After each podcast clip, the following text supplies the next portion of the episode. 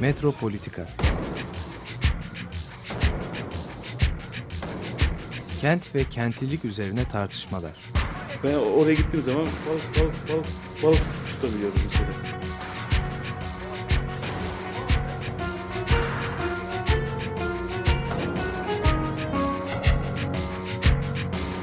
Hazırlayıp sunanlar Aysin Türkmen, Korhan Gümüş ve Murat Güvenç. Takusuyor ki. kolay kolay boşaltamadılar. Yani elektrikçiler terk etmedi Perşembe Pazarı merkezini. Günaydın sevgili Metropolitika dinleyicileri. Ee, bir aylık bir aradan sonra tekrar ben de e, programa geldim. E, bugün programımızda e, çok önemli güncel bir konuyla e, giriş yapacağız. Yani bu Fındıklı Parkı'ndaki metro şaftı ile ilgili konuşacağız. E, Evet. Ya bu şaft dediğimiz şey nedir? İlk önce onu istersen açalım. Şaft e, bir metro istasyonu değil ya da bir metro erişim noktası, transfer merkezi bir şey değil. Sadece toprağı boşaltmak için yapılan, beton enjeksiyonu için kullanılan bir erişim noktası. Yani geçici bir inşaat. Sürekli kullanılacak bir yer değil mesela. Bu şehrin içindeki diğer metro şaftlarını düşünelim. Bunların hepsi açıldı ve kapatıldı sonradan. Sorun şu, Mecidiyeköy Kabataş arasında çalışacak metro için neden Fındıklı Parkı seçildi? Yani bir dolu e, kamu alanı varken bu bölgede geçici bir inşaat için üzerinde 40'tan fazla ağacın olduğu bir bölge tıraşlanacak ve burada metro şaftı inşa edilecek. Ee, yani metronun e, şeyini transfer merkezini istasyonunu finikülerle ve deniz erişimiyle, raylı sistemle, tramvayla ilişkili olan bölgede yer alacağını düşünürsek aslında orada olması için Fındıklı Parkı'nda böyle bir şaftın açılması için hiçbir neden yok. Mesela Dolmabahçe platformu yani tam Dolmabahçe stadyumunun önündeki ağaçsız beton platform. Pekala burada şaft e, geçici olarak tabii kalıcı olarak bir şeyden söz etmiyoruz. Çünkü kalıcı bir şey olamaz orada. Ama pekala orada bir delik açılabilir. Şöyle 15 metre çapında falan. Sonra da kapatılabilir. Deniz Ticaret Odası'nın önü keza. Orada kullanılan çok geniş bir otopark var. Orada da açılabilir bu şaft. Hatta antrepoların içindeki boşlukların içinden dahi açılabilir. Deniz kenarında da açılabilir o beton şeylerde. Birçok yerde açılabilir. Peki niye Çok- çok niye iyi. park seçildi? Ben yani soru olarak ilk önce bu soruyu sormaktan yanayım. Hani en uygun yer neden park olarak görülüyor yönetim açısından? Evet. Yani bunun cevabı aslında çok açık. kimsenin sahibi olmaması. Sahibinin olmaması. Yani diğerleri kiralanmış olan çok doğru cevap. Hepsi kiralanmış olanlar, otopark olarak kullanılan yerler. Dolayısıyla eğer bu park da bir otopark olarak kullanılıyor olsaydı, halk tarafından değil, gece gündüz yani orayı çocuklar kullanıyor, işte şey yapılıyor. Eğer bu park otopark olarak veya restoran olarak kiraya verilmiş olsaydı, O zaman yolu kullanacaktık. o zaman başka yeri e, şey yapacaklardı. Mutlaka şaft için kullanacaklardı. Ama görüldüğü gibi burada bir kamusal alan boşluğu var. Evet. Yani bu ka- kamusal alanın sahibi yok. Zaten yıllardır bunu görmedik mi? Gezi'de nasıl otopark olarak kullandılar mesela Taksim Gezisi'ni. Yıllarca o yanındaki balüstratları kırdılar. Arabalar arka arka park ederken çarpmasın diye. Günde on binlerce araba park ettirdiler oraya. Yıllarca biz müdahale edene kadar. Yani mücadele etene kadar. Ee, yıllarca tuz döktüler oradaki arabalar kaymasın diye şeyden. Köprünün üstünde vardı ya bombeli bir köprü hafif böyle yaya köprüsü. O üstünden geçen arabalar kaymasın diye bütün parka kamyon kamyon tuz döktüler. Sırf otopark olarak kullanılabilsin diye yani ekolojik açıdan parkı mahvetmek için çalıştılar. Araya dikenli tel koydular Taksim'de işte şeyle e, yani Şişli ile e, şeyi birleştiren, Gezi'yi birleştiren bölgeyi e, halka kapatmak için araya bir tane park ve bahçeler şefliğinin deposunu koydular ki sırf halk geçemesin öbür tarafa. Yani kullanılmasın diye. Bugün de mesela köprüyü yıktılar. Yaya köprüsünü yıktılar. Hiç kimseden yani yöneticilerden falan ya geçici olarak da şuraya bir çelik iskele yapalım. Hani Venedik'te falan yaparlar ya böyle bir e, restorasyon sırasında bir köprünün restorasyon sırasında yanından böyle çelik bir köprü yaparlar inşaat iskelesi gibi. Hani hiç olmazsa e, bu süre içinde de bunu kullanın gibilerden. Böyle bir şey ihtiyaç akıllarına bile gelmiyor. Yani çünkü orası yayalara ait bir şey değil. Aslında kamusal bir boşluk.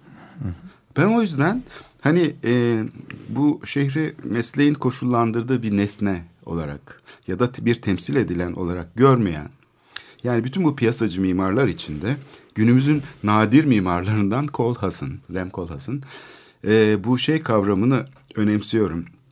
Non-urban diyor. Şehirsel olmayan. Yani aslında bizim bütün bu sabitleyici fikirlerimiz, ulaşım projeleri olsun, kültürel miras olsun ama İstanbul için herhalde şu anda deprem denebilir. Deprem e, kavramı arkasında, risk e, kavramı arkasında aslında bir kamusal boşluk yaratılıyor. Yani burada kamusal alandaki şey e, bir boşluğa dönüşüyor. Bütün bu kültürel miras koruma fikri dahi öyle. Yani tarihi yarımada falan. Sonra piyasa güçleri tarafından da istila ediliyor. Rem Koolhaas böyle diyor. Aslında bizim hani bu koruma fikrimiz bile diyor. Yani doğayı koruma dahi olabilir. Kültürel miras koruma. Bunlar bu bürokratik mekanizmalarla ve piyasa aktörlerinin örtüşmesiyle korunmaya çalışıldığı anda tersine bir vakum yaratıyor ve piyasa aktörleri için bir av sahasına dönüşüyor. Buralar işgal ediliyor. Ben Fındıklı Parkı'nın boşluk olarak görülmesini de bu nedenle düşünüyorum. Tıpkı Gezi gibi Fındıklı Parkı uzun yıllardır boş bırakıldı. Yani bir boşluk olarak görüldü. Yani bir park olarak görülmedi. E, dikkat ederseniz savaş geçirmiş gibiydi. Yani bütün bordürler paramparça edilmiş. E, üzerinde böyle şeyler oluşmuş. Birikintiler, arabalar park ediyor. Yer yer işgal edilmiş ve işgaller büyüyor. En büyük işgal de yanındaki Mimar Sinan Üniversitesi yaptı. Hatırlarsanız oraya o da bir boşluk olarak gördüğü için e, yavaş yavaş parmaklıklarını genişletti. Orada güya heykel çalışması yapıyormuş e, havalarındaydı. Bunun içinde tabii yani sanatçıların ve öğrencilerin tabii çok e, karşı çıkışları var. Onu şey yapmamak lazım, unutmamak lazım. Fakat yönetim adeta o parkı nüfus etmek, hani tıpkı bu Roma bahçesine nüfus etmek ister gibi tophaneden yukarıda eski binaları hortlatıp oralara inşaat yapmak ister gibi koskoca rektörlük binasını inşa etti burada ağaçları keserek.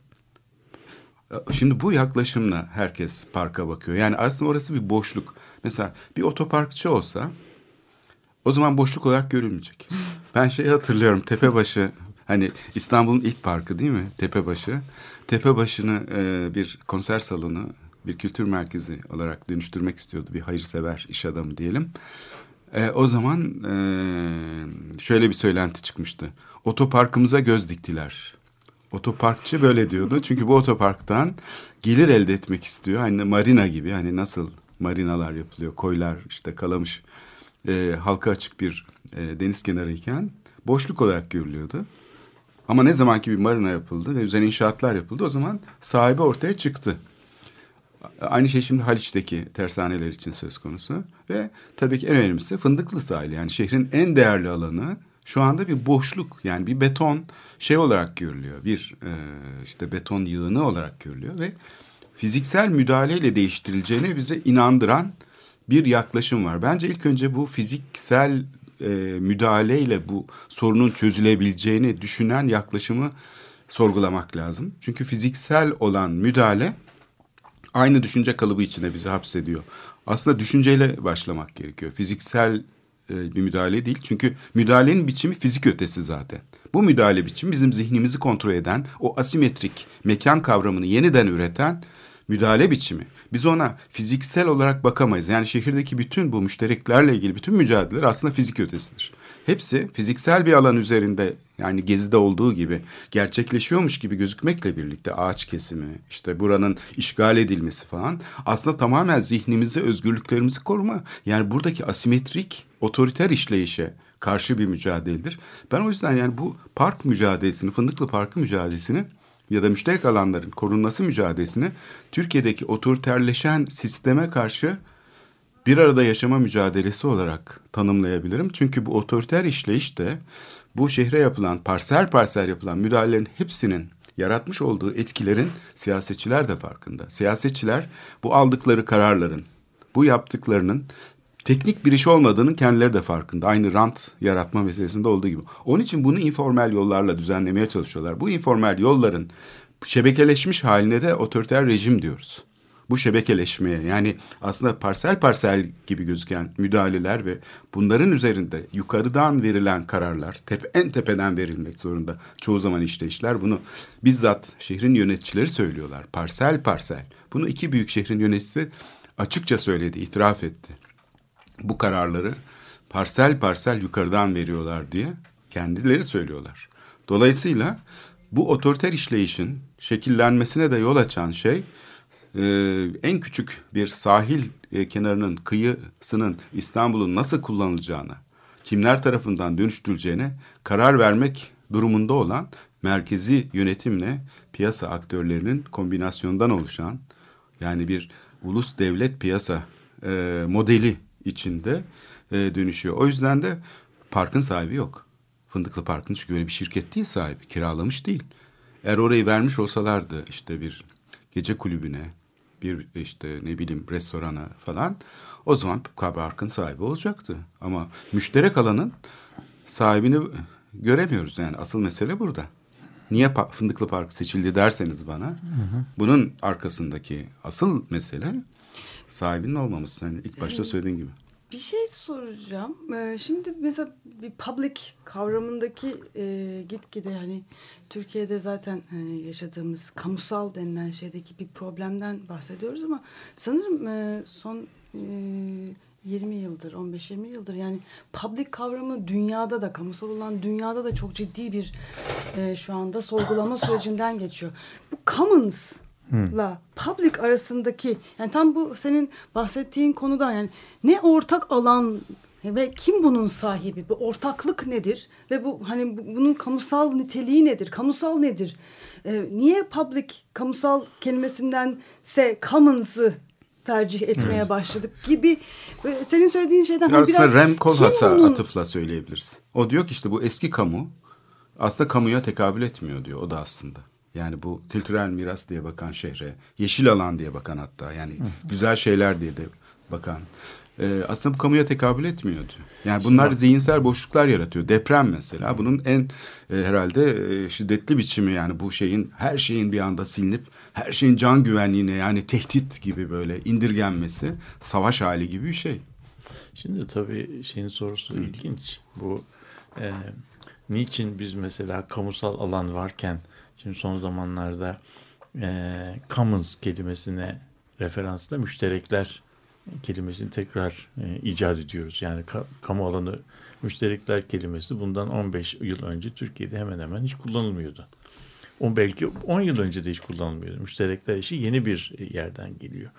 Bu tabii e, senin demin söylediğin gibi e, zaman içerisinde e, içinde yaşadığımız ortamda e, ekonomi genişledikçe, aktörler değiştikçe, onların projeleri değiştikçe mekan mekan parçalarına bakış açısı, onların değerlendirmesi de değişiyor. Bu müşterekler denen hikaye, müşterekler denen hikayeyi tarihsel olarak e, bakmak lazım. E, Osmanlı'da bunlara bunlara e, Fransızcasını söyleyeyim. Bien non alienable deniyor alienable, alien var ya, alien kelimesi aynı zaman yabancılaşmak, bak yabancılaşmak anlamına geliyor. Alienation filan kavramı var, yabancılaşmak. Yabancılaştırılamayacak mal kavram olarak şey yaparsak bu satılmakla ilgili bir şey. Yani pars piyasa koşulları piyasaya çıkarılamayan, pazara sunulamayacak mal anlamına geliyor. Bien non alienable. Osmanlıca'da buna gayri kabili temlük mal deniyor. Mülk edilemeyecek mal. tamam. Yani bu gayri, kavramları keşke daha önce öğrenseymişiz. Bak, bak, bak, çok gayri önemli. kabili, gayri kabili temlük mal. Kilisenin mesela kilisenin orta çağda kiliseye ait olan topraklar şeydi. E, gayri kabili temlük maldı. Yani kilise bunları istese de satamıyordu. Anlatabildim mi? Yani bu, bu statü gereği bu topraklar şeydi e, satılamaz mallardı.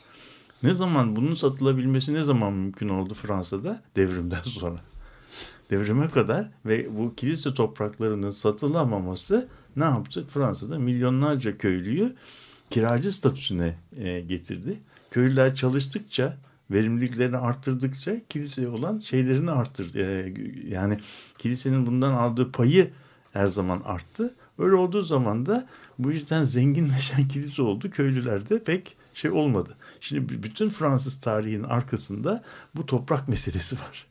Yani toprak meselesi var çünkü e, şehirlerdeki burjuvalarla kırdaki köylüler arasında bir ittifak olduğu için Fransız devrimi mümkün olabildi. Yoksa böyle bir böyle bir ittifak hemen hemen hiçbir zaman olamıyordu. Çünkü olay zaten kır, bütün sistem kırla kentin hiçbir zaman bir araya gelemeyeceği geldi. Bu devrim olduktan sonra da biliyorsun Fransa'da bir iç savaş çıktı. İç savaşın e, sebebi de şu oldu.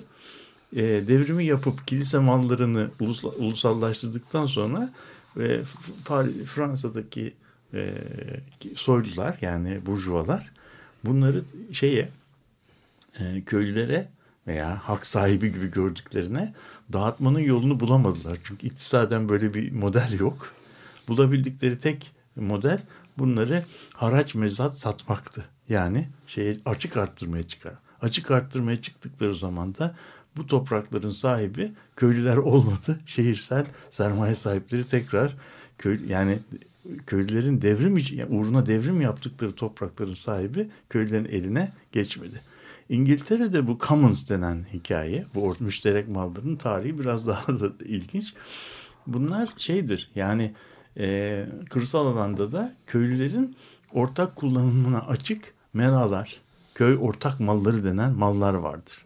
Yani burada bazı şeyler orman şeyleridir. Mesela e, köylülerin hayvanlarını otlatacakları meralar, efendim çayırlar kimsenin malı değildir. Köy hükmü şahsiyetine tapulu, köyün malıdır. Ama köylüler orayı kullanabilirler. Köy ortak malı denen şeydir. Commons bu, buradan geliyor. İngiltere'de, İngilizce'de bir de tragedy of commons diye bir kavram var. Müşterekler trajedisi. İngiltere'de gözlenmiş ki insanlar kendi topraklarına, kendi mülklerine gösterdikleri özeni bu ortak mallara göstermiyorlar. Göstermedikleri için de oralardaki tahribat, oralarda mesela çok daha yüksek oranda otlatma oluyor. Bu şekilde e, ot kendini yeniden üretemediğinden daha fazlasını hayvanlara yediriyorlar. Bu şekilde e, o müşterek mallar tahrip oluyor. Balıkların mesela şey yok edilmesi gibi, gibi balıkçılık gibi. Yani bu orta, ortak malların böyle bir kaderi Suların var. Suların kirletilmesi. Evet. Şimdi ortak malların dışında bir başka bir şey de var. E, mal niteliğinde olmayan ama mal edinle, mülk edinebilir topraklar var. Onlar da mesela bataklıklar, sular, su birikintileri filan İngiltere tarihinde İngiltere tarihinde e, Bunların sahibi yok çünkü bataklık. Yani yapsan ne yapacaksın? O zaman şöyle projeler çıkıyor. Biz buraları kurutalım. E, kurutanın olsun. Ne güzel bak kuşlar işte yani, böcekler tamam. falan. Yani on, onlar da gidiyor. Şimdi bu bu bunlar bu kurutanın olsun. Şimdi o yüzden bu müştereklerin uzun bir tarihi var. Kamu fikri, kamusallaşma fikri modernleşmeyle beraber hani park şeyde e, şehir alanının içerisinde bir çeşit kamun yani müşterek e, şey yaratma, e, müşterek alan yaratma. Bu tabii şehrin ilk kuruluş dönemlerinde şehir gelişirken kimsenin umurunda olan işler değil. Yani mesela e, şeyi düşün. Gezi Parkı'nın yapıldığı dönemlerde 1930'larda İstanbul zaten Taksim'de büyük ölçüde yoğunluğu biten ondan sonrası da giderek yoğunluğu azalan bir yerdi. Anlatabildim mi orası? O yüzden oraya park yapılması, buralara park yapılması ilk aşamada, ilk evrede hiç kimsenin dikkatini çeken şeylerden değildir. Ama yani kimse bunu itiraz da etmez. Hani sadece şey derler ya keşke buralara park yapılmış olsaydı bizim arazimize daha fazla imar hakkı verilseydi. Ama sonunda imar o kadar tatlı bir şeydir ki insanlar arazilerin yüzde yirmi beşini böyle yollara, parklara, okullara vermeyi de kabul ederler. Büyük araziler parçalandığı için.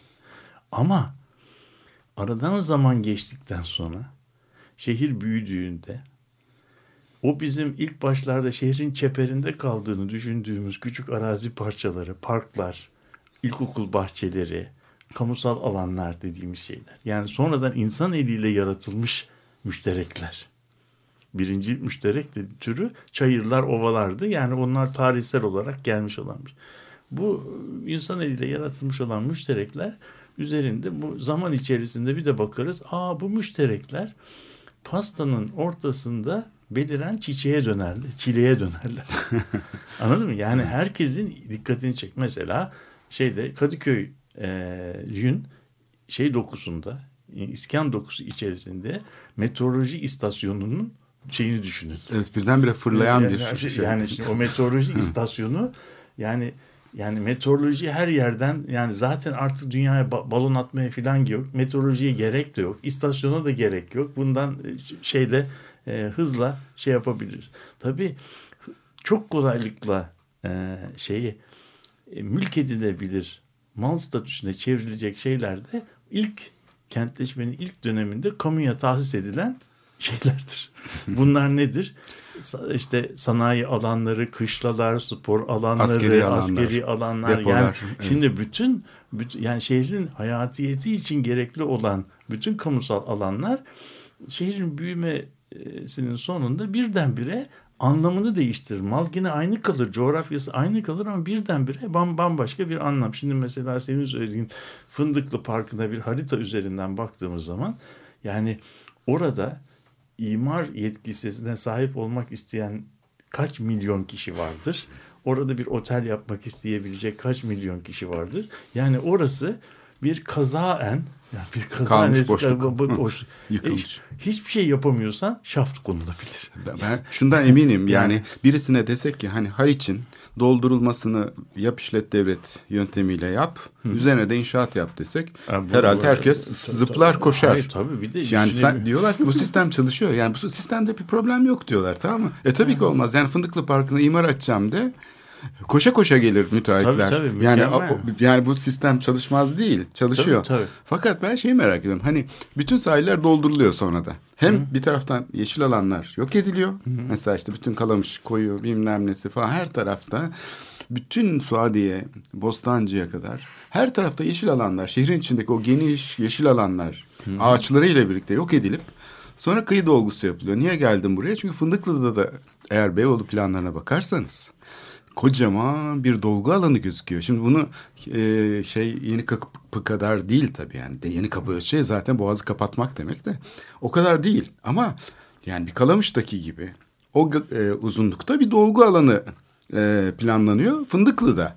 Hani e, buna ne diyorsun? Yani kamusal alan e, ihtiyacını karşılamak için denizin nasıl sahibi yok yani balıklar Tabii, yumur- tabii, tabii. yumurtluyormuş orada yok şeymiş falan. Hayır, tabii burada burada burada burada benim modelimde, benim çizdiğim modelin şeyinde önce ön- bu e, önce bir önceki dönemde bir önceki dönemde e, üretilmiş olan kamusal alanları, meteoroloji istasyonları, parklar, sanayi alanları, santraller, gazhaneler bunları yeni e, kullanışlarla kentsel alana, e, kentsel kullanımlara kazandırdıktan sonra karşımızda hemen hemen hiçbir boşluğu olmayan, yani hiçbir boşluk Yol yapacak yer yapılmayan, Evet. insanların nefes alacak bir yeri e, bile olmadığı bir cehennem inşa etmiş oluyor. Burası tamamen her tarafı yani bütün tersanelerine girilmiş diye bir laf var. Bir bütün yani şeyine kadar yani herhangi bir boşluğu kalmamış yani. Ya bir de bir de şeyine kadar alınmış yani donuna şey- kadar diye evet, bir terim bütün, vardır. Bütün boşlukları, bütün boşlukları giderilmiş. Yani bizim e, bizim şeyimizdeki, bizim e, şeyimizdeki e, çocukluğumuzdaki tramvayları hatırla.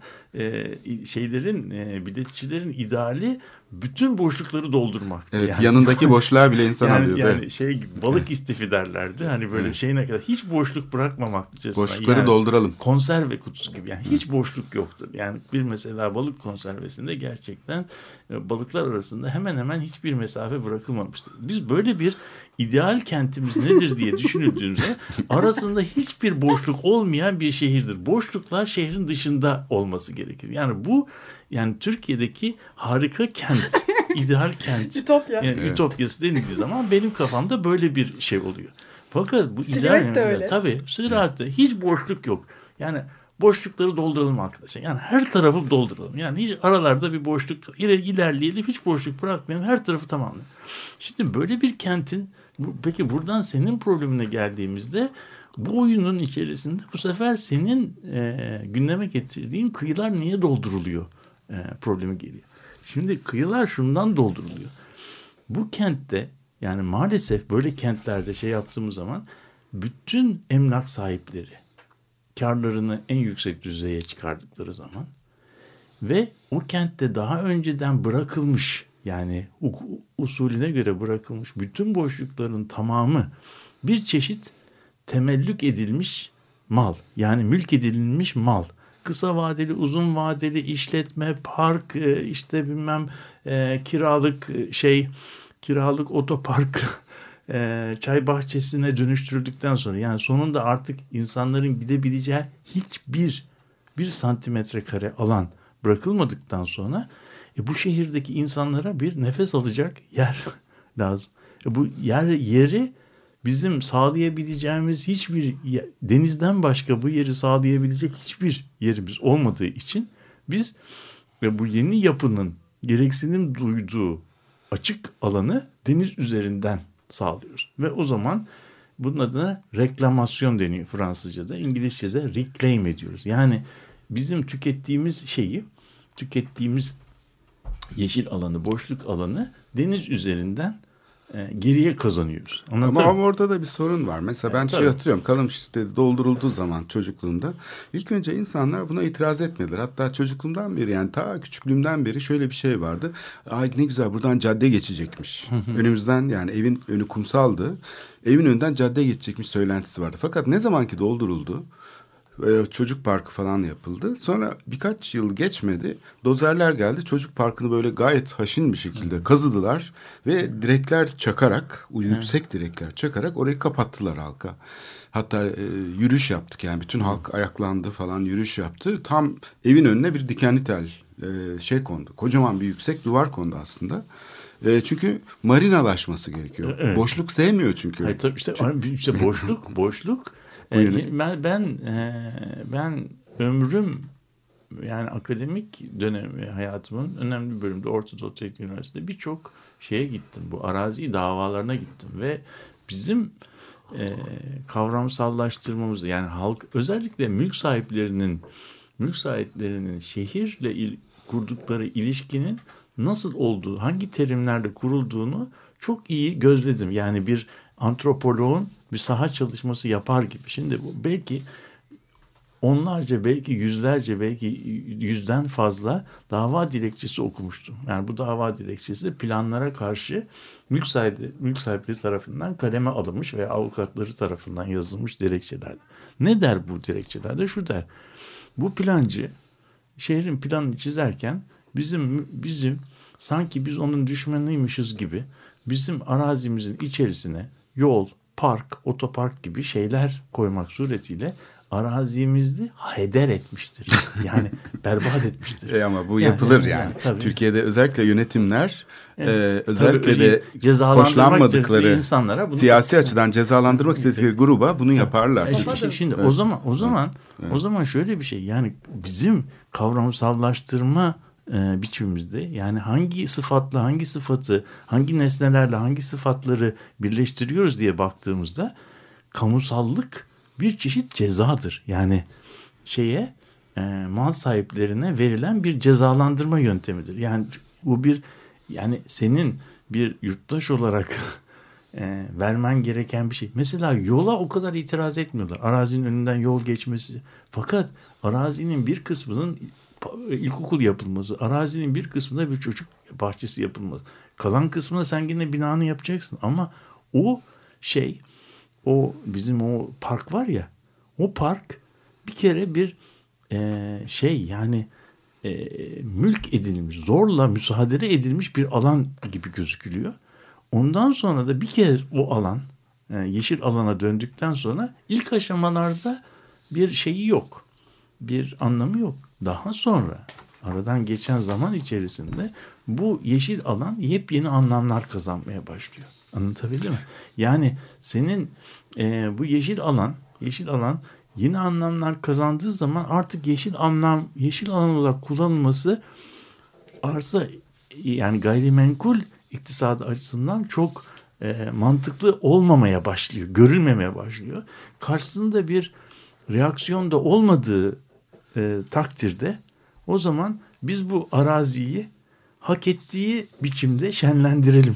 Onu donatalım meselesi. Şehirsel boşluk kavramını Bunlar çok güzel sadece- işte Aha. Rem Koolhaas'ın şeyini açmış oldun. Evet. Şimdi şey bu sahilin doldurulmasına da son bir cümleyle değinelim. Evet. Yani bu e, Salı Pazarı'ndaki antrepoların yapıldığı yerde biliyorsun bir dolgu alanı. Aynı Kalamış gibi.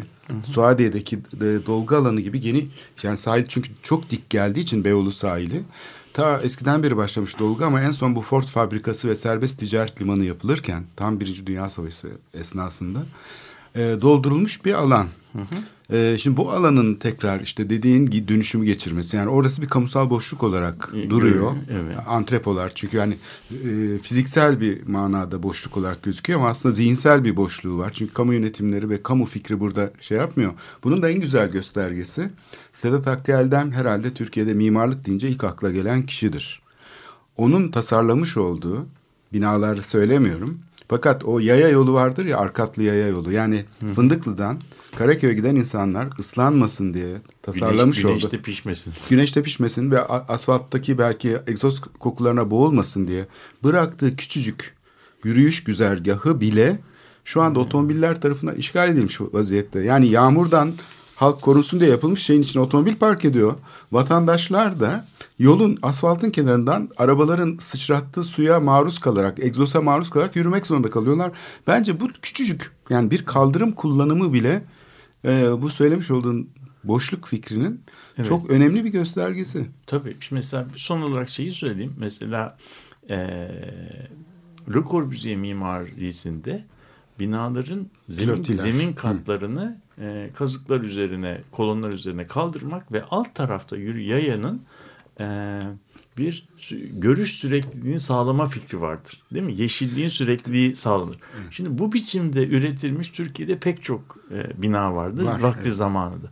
Ben e, şu örneği vermek isterim. Mesela Ankara'da, Çankaya'da İş Bankası tarafından üretilmiş böyle büyük bir ikramiye apartmanları serisi vardır. Zaman içerisinde bu bunlar böyle üretilmişti. Altlarında pilo- piloti vardı. Sonunda e, kat malikleri bunun altında kalan alanların Mağaza yaptı. Hayır. Ee, duvar etrafını duvar ördüler ve oraları daire yaptılar. O daireleri de kiraya verdiler. Bu şekilde kira verdikleri, o aldıkları kiranın tabii sahibi yoktu.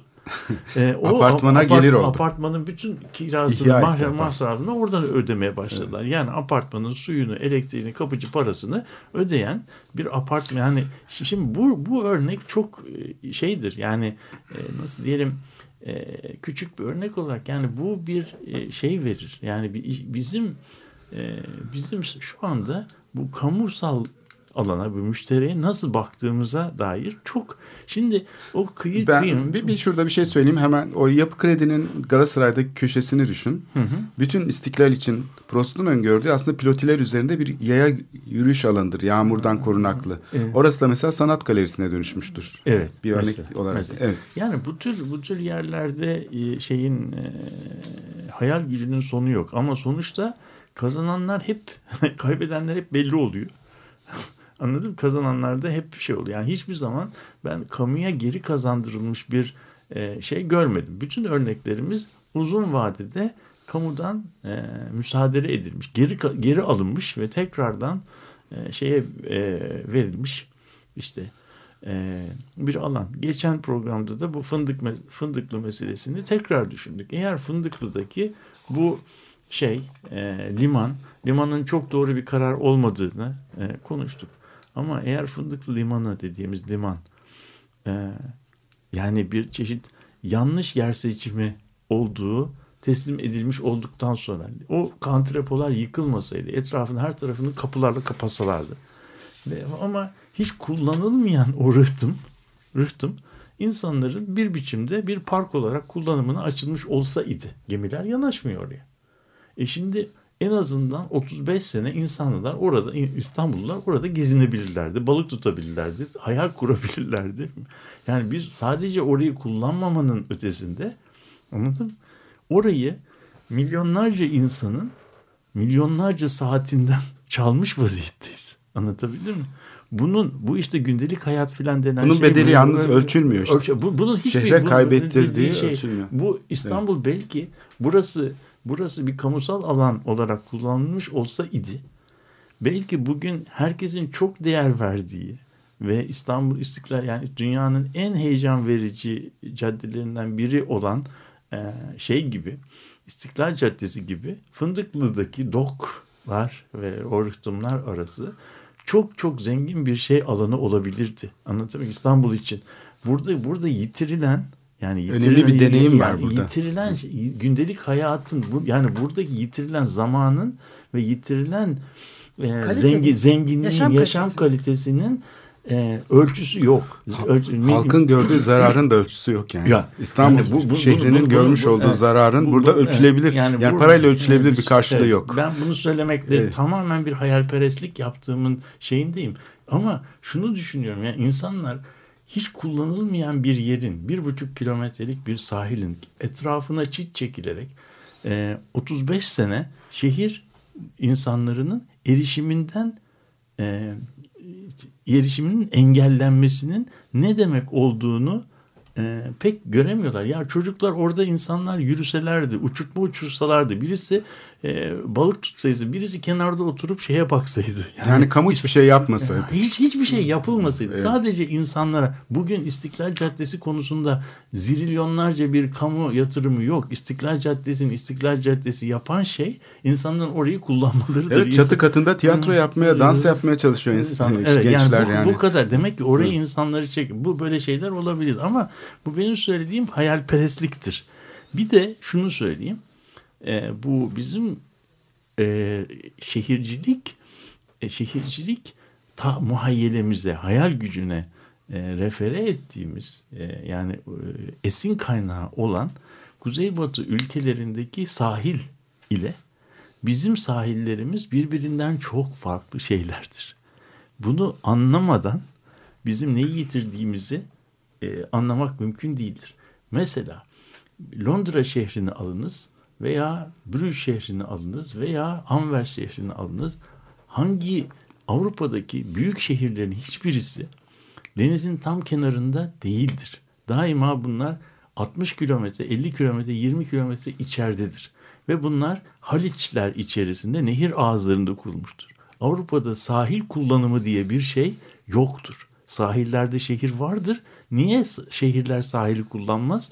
Çünkü Atlantik dediğimiz şeyin üzerinde 6 saatte bir deniz 6 metre yükselir 6 metre düş- düşer. Ve bu şey nedeniyle e, kumluklarda deniz kilometrelerce içeri girer kilometrelerce geri gider. Her gün her saat göre şehirlerin e, şehrin sahil kullanımını sağlayabilmek için bir şey yapılması gerekir. Embankment yani rıhtım yapılması lazım. Londra'da böyle rıhtımlar var. Ama Londra'daki rıhtımla deniz arası yani nehirle rıhtım şehir arasındaki şey 6 metre kod farkı var. 6 metre su yukarı çıkıyor 6 metre su aşağı Oradan gidiyor. balık tutalım diyemezsin. Ya diyemezsin ve onun kenarına çay bahçesi de yapamazsın. Orada yaptığın çay yani yap, or- oradaki şey değil anladın mı? Bizim elimizde bizim Akdeniz'de ise bu böyle olmuyor. Bizim Akdeniz'de şey gel git olayı 20 santimi bile geçmez. Yani o yüzden bizim sahille olan kurduğumuz ilişki sürekli ve düşünebiliyor musun? İstanbul'da hiçbir şehirde göremeyeceğin şekilde şey limanına yani koskocaman bir transatlantik e, sokağın e, 15 metre ötesine yanaşabiliyor. Şeyde oturduğun zaman böyle bir şey yok. Yani bu çok büyük bir de- değer. Yani bizim bu sahille insanların erişip ilişki kurabilmesi açısından başka Batı ülkelerinde hiç sahip olunmayan bir şeye sahibiz biz. Yani Ama onun bir- yerine otoyollar yapılıyor. İşte bütün sahiller boşluk olarak görüldüğü Görüldüğü için. evet yani buraların buraların Niye peki yıllarca Boğaz içine yol yapılmadı da denizden ulaştı insanlar? Niye Evet. hemen tarihi yarımadanın çepeçevre veya Haliç'i hatta şimdi Evet. kuşatan 8 Evet. şeritli otoyollar yapılmadı? Evet, evet şimdi burada e, burada geçen programı tam e, tam bıraktığımız noktaya belki geri gelelim. Aysim de geldi uzun yollardan. Birazcık onu da laf bırakalım. Şu anlatacağı şeyler var. Evet. E, ama ama Bir neyse. Devam edelim. Gelecek hafta ben de. Yani e, benim benim düşündüğüm şey bu e, hani geçen program dedik ya neden ilk aklımıza geleni yapıyoruz yaptıktan sonra düşünüyoruz yani en kolay çözümü en kolay en kolaycı çözümü en aşikar çözümü şey yapıyoruz yani şehirle ilgili olan müdahalelerde birazcık eski dilde teenni yani re- rezervasyon biraz da yani bu şey tepkileri göstermekte biraz daha yavaş olabilsek belki çok daha e, çok daha yüksek kaliteli bir kentsel yaşam kurabileceğiz. Ben burada durayım. İsterseniz bir müzik arası verelim. Zaten de çok az vaktimiz kaldı. Çok az vaktimiz kaldı. Ee, bir nefes almak açısından. Depeche Mode'dan dinliyoruz. Wrong. I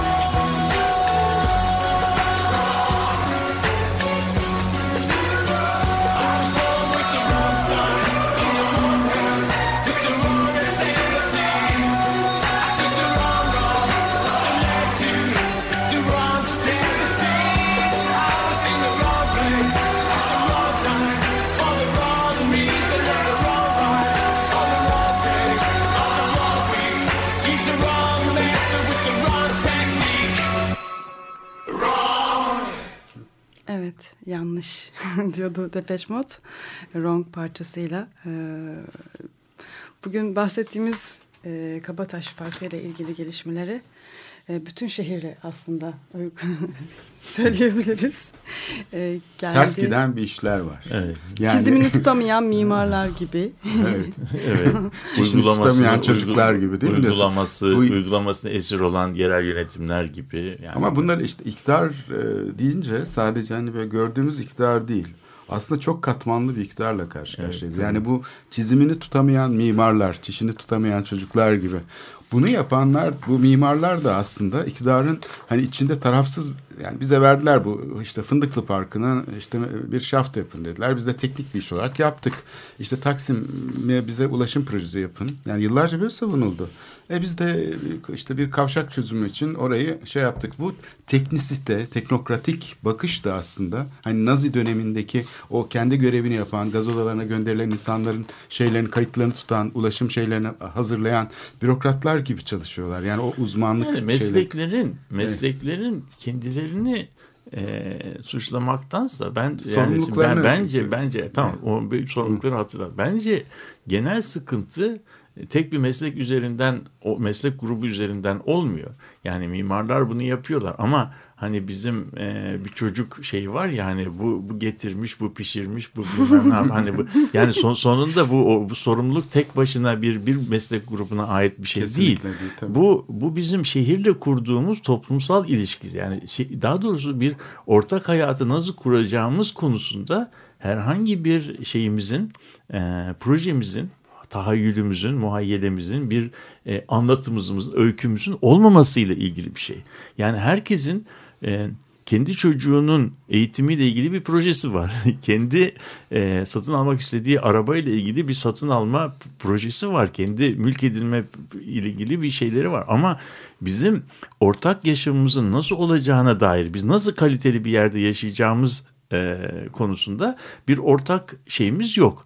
Daha çok şeyi düşünüyoruz. Herkes gibi bizim Türkiye'deki insanlar, bende de herkes kaliteli yaşamın nerede olduğunu, kaliteli çevrelerin nerede olduğunu çok iyi biliyoruz. Yani Aysin mesela yeni tatilden geldi. Sabahleyin bana Napoli civarında, Amalfi civarlarında ne kadar güzel yerler olduğunu söylüyor. Şimdi bunun gibi herkesin keşfettiği küçük dünya- küçük dünyada hep cennet, küçük bunları. küçük cennetler var herkesin. Aynen. Ama biz o etrafımızda yaşadığımız gündelik hayatımızın geçtiği çevreyi e, cehenneme çevirdikten sonra kendimize küçük cennetler arıyoruz. Aslında şey aslında belki yapmamız gereken şey içinde yaşadığımız yerleri İstanbul gibi bir yeri e, nasıl daha yaşanılabilir kıl- kılarız? Burası İstanbul'da daha her şey bitti mi? Artık yapılacak hiçbir şey yok mu? Bence değil. Her zaman Bence her zaman şeyler var. yapılabilecek, tahayyül edebileceğimiz bir sürü şeyler var.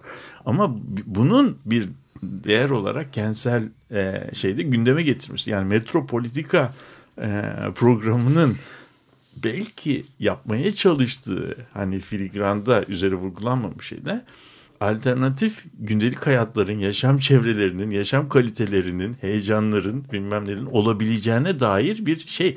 Ve bu şehir, bu İstanbul bir e, yani bir mucize. Bu etrafında dünyada pek az şehirde e, pek az şehirde bu e, bu kadar yüksek bir e, denizle dünyayla kurulan ilişkinin bu kadar e, gündelik hayatla iç içe olması mümkündür. Ama şuna baktığımız zaman eğer bir an için insan şöyle bir şey e, kendi kendine söylüyor. Eğer Boğaz ve Haliç olmamış olsa idi İstanbul'da geriye ne boşluk kalırdı diye. Yani hani Boğaz üzerin sanki adeta üzerine inşaat yapılamayan bir alan olduğu için yaşıyor. Yani anlatabiliyor muyum? Haliç e, senin söylediğin gibi doldurulmuş olsa doldurana büyük paralar kazandıracak bir yer. Ama Haliç'in aynı zamanda e, tarihi yarımada dediğimiz yer eğer Haliç olmasaydı hiçbir yerden görünemiyordu. Anlatabildim mi? Eskiden denizden görünüyordu. Şimdi tarihi yarımada denizden de görünemiyor. Çünkü eğer Mar Mudanya'dan İstanbul'a gelirseniz tarihi yarım- yarımadayı göremiyoruz. Arkasındaki oluşan e, gökdelenler şeyi duvarı tarihi yarımadayı örtüyor. Yani Mudanya'dan denizden geldiğimizde biz Ayasofya'yı falan göremiyoruz. Ayasofya'nın arkasındaki gökdelenler Ayasofya'nın görünmesini engelliyor. Kaldı ki bütün seyyahlar İstanbul'la ilgili olarak ne anlatırlar dedi. İçi berbat ama denizden yaklaşması harikadır diye. Hatta Beyoğlu'ndan bakınca, Kasımpaşa'dan bakınca da Tarihi Yarımada'nın diğer e, Görünebilmesi için görünümü de e, muhteşemdir Süleymaniye'nin vesairenin. Şimdi o da ortadan kalkmış vaziyette. Bugün yani Beyoğlu'ndaki yüksek bir noktadan baktığın zaman Tarihi Yarımada'ya Zeytinburnu tarafındaki gökdelenleri görüyorsun. Evet. Yani o yüzden bu boşluk dediğimiz şeyin, boşluk dediğimiz şeyin e, uygun iktidarlar döneminde hızla imara açılarak bu e, e, ortadan kaldırılabilecek yanlışlar gibi görmemiz. Yani boşluk denen şey aslında bir şehrin bir kamu malı. Yani bir şehrin değeri. O boşluğu olmadığı zaman şehrin ne ne silüeti kalıyor, ne imgesi kalıyor, belki de yaşantısının kalitesi kalıyor. Anlatabiliyor muyum? Yani boşluğu biz ortadan kaldırdığımız zaman şehirdeki e, bu müşterek dediğimiz şey var ya, müşteriyi sadece ot, e, çiçek, böcek, bahçe, ağaç gibi görmek. Müşterek, şehrin peyzajı da bir müşterektir. Sen o peyzajı mahvettiğin zaman o zaman e, müşterekin bir, bir kısmına da şey yapmış oluyor. Mekke'de mesela uluslararası bir Mesela, müşterek, e, müşterek alan idi ve, mesela. idi ve bunu sadece bir e, turizm şeyine çeviren din e, şeyi yaklaşımı da mesela nasıl çöktüğünü görüyoruz her sene zaten olan büyük felaketlerle. Ne Müşterek alanın yani bir Mekke gibi e, işte bir sivil toplumun e, müşterek alanın nasıl yok olduğunu gözlerimizle gördük.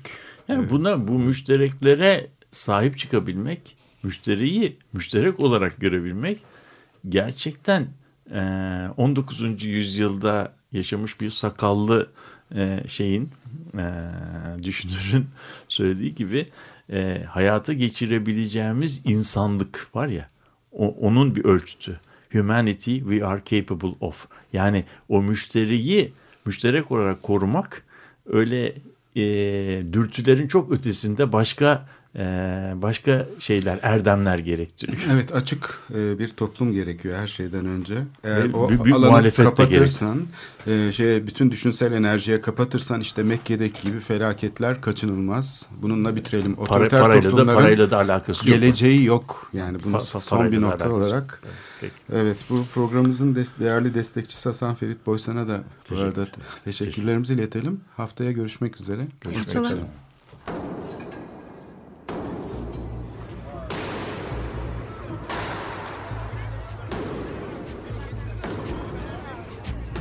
Metropolitika Kent ve kentlilik üzerine tartışmalar. Ben oraya gittiğim zaman balık balık balık balık tutabiliyorum mesela.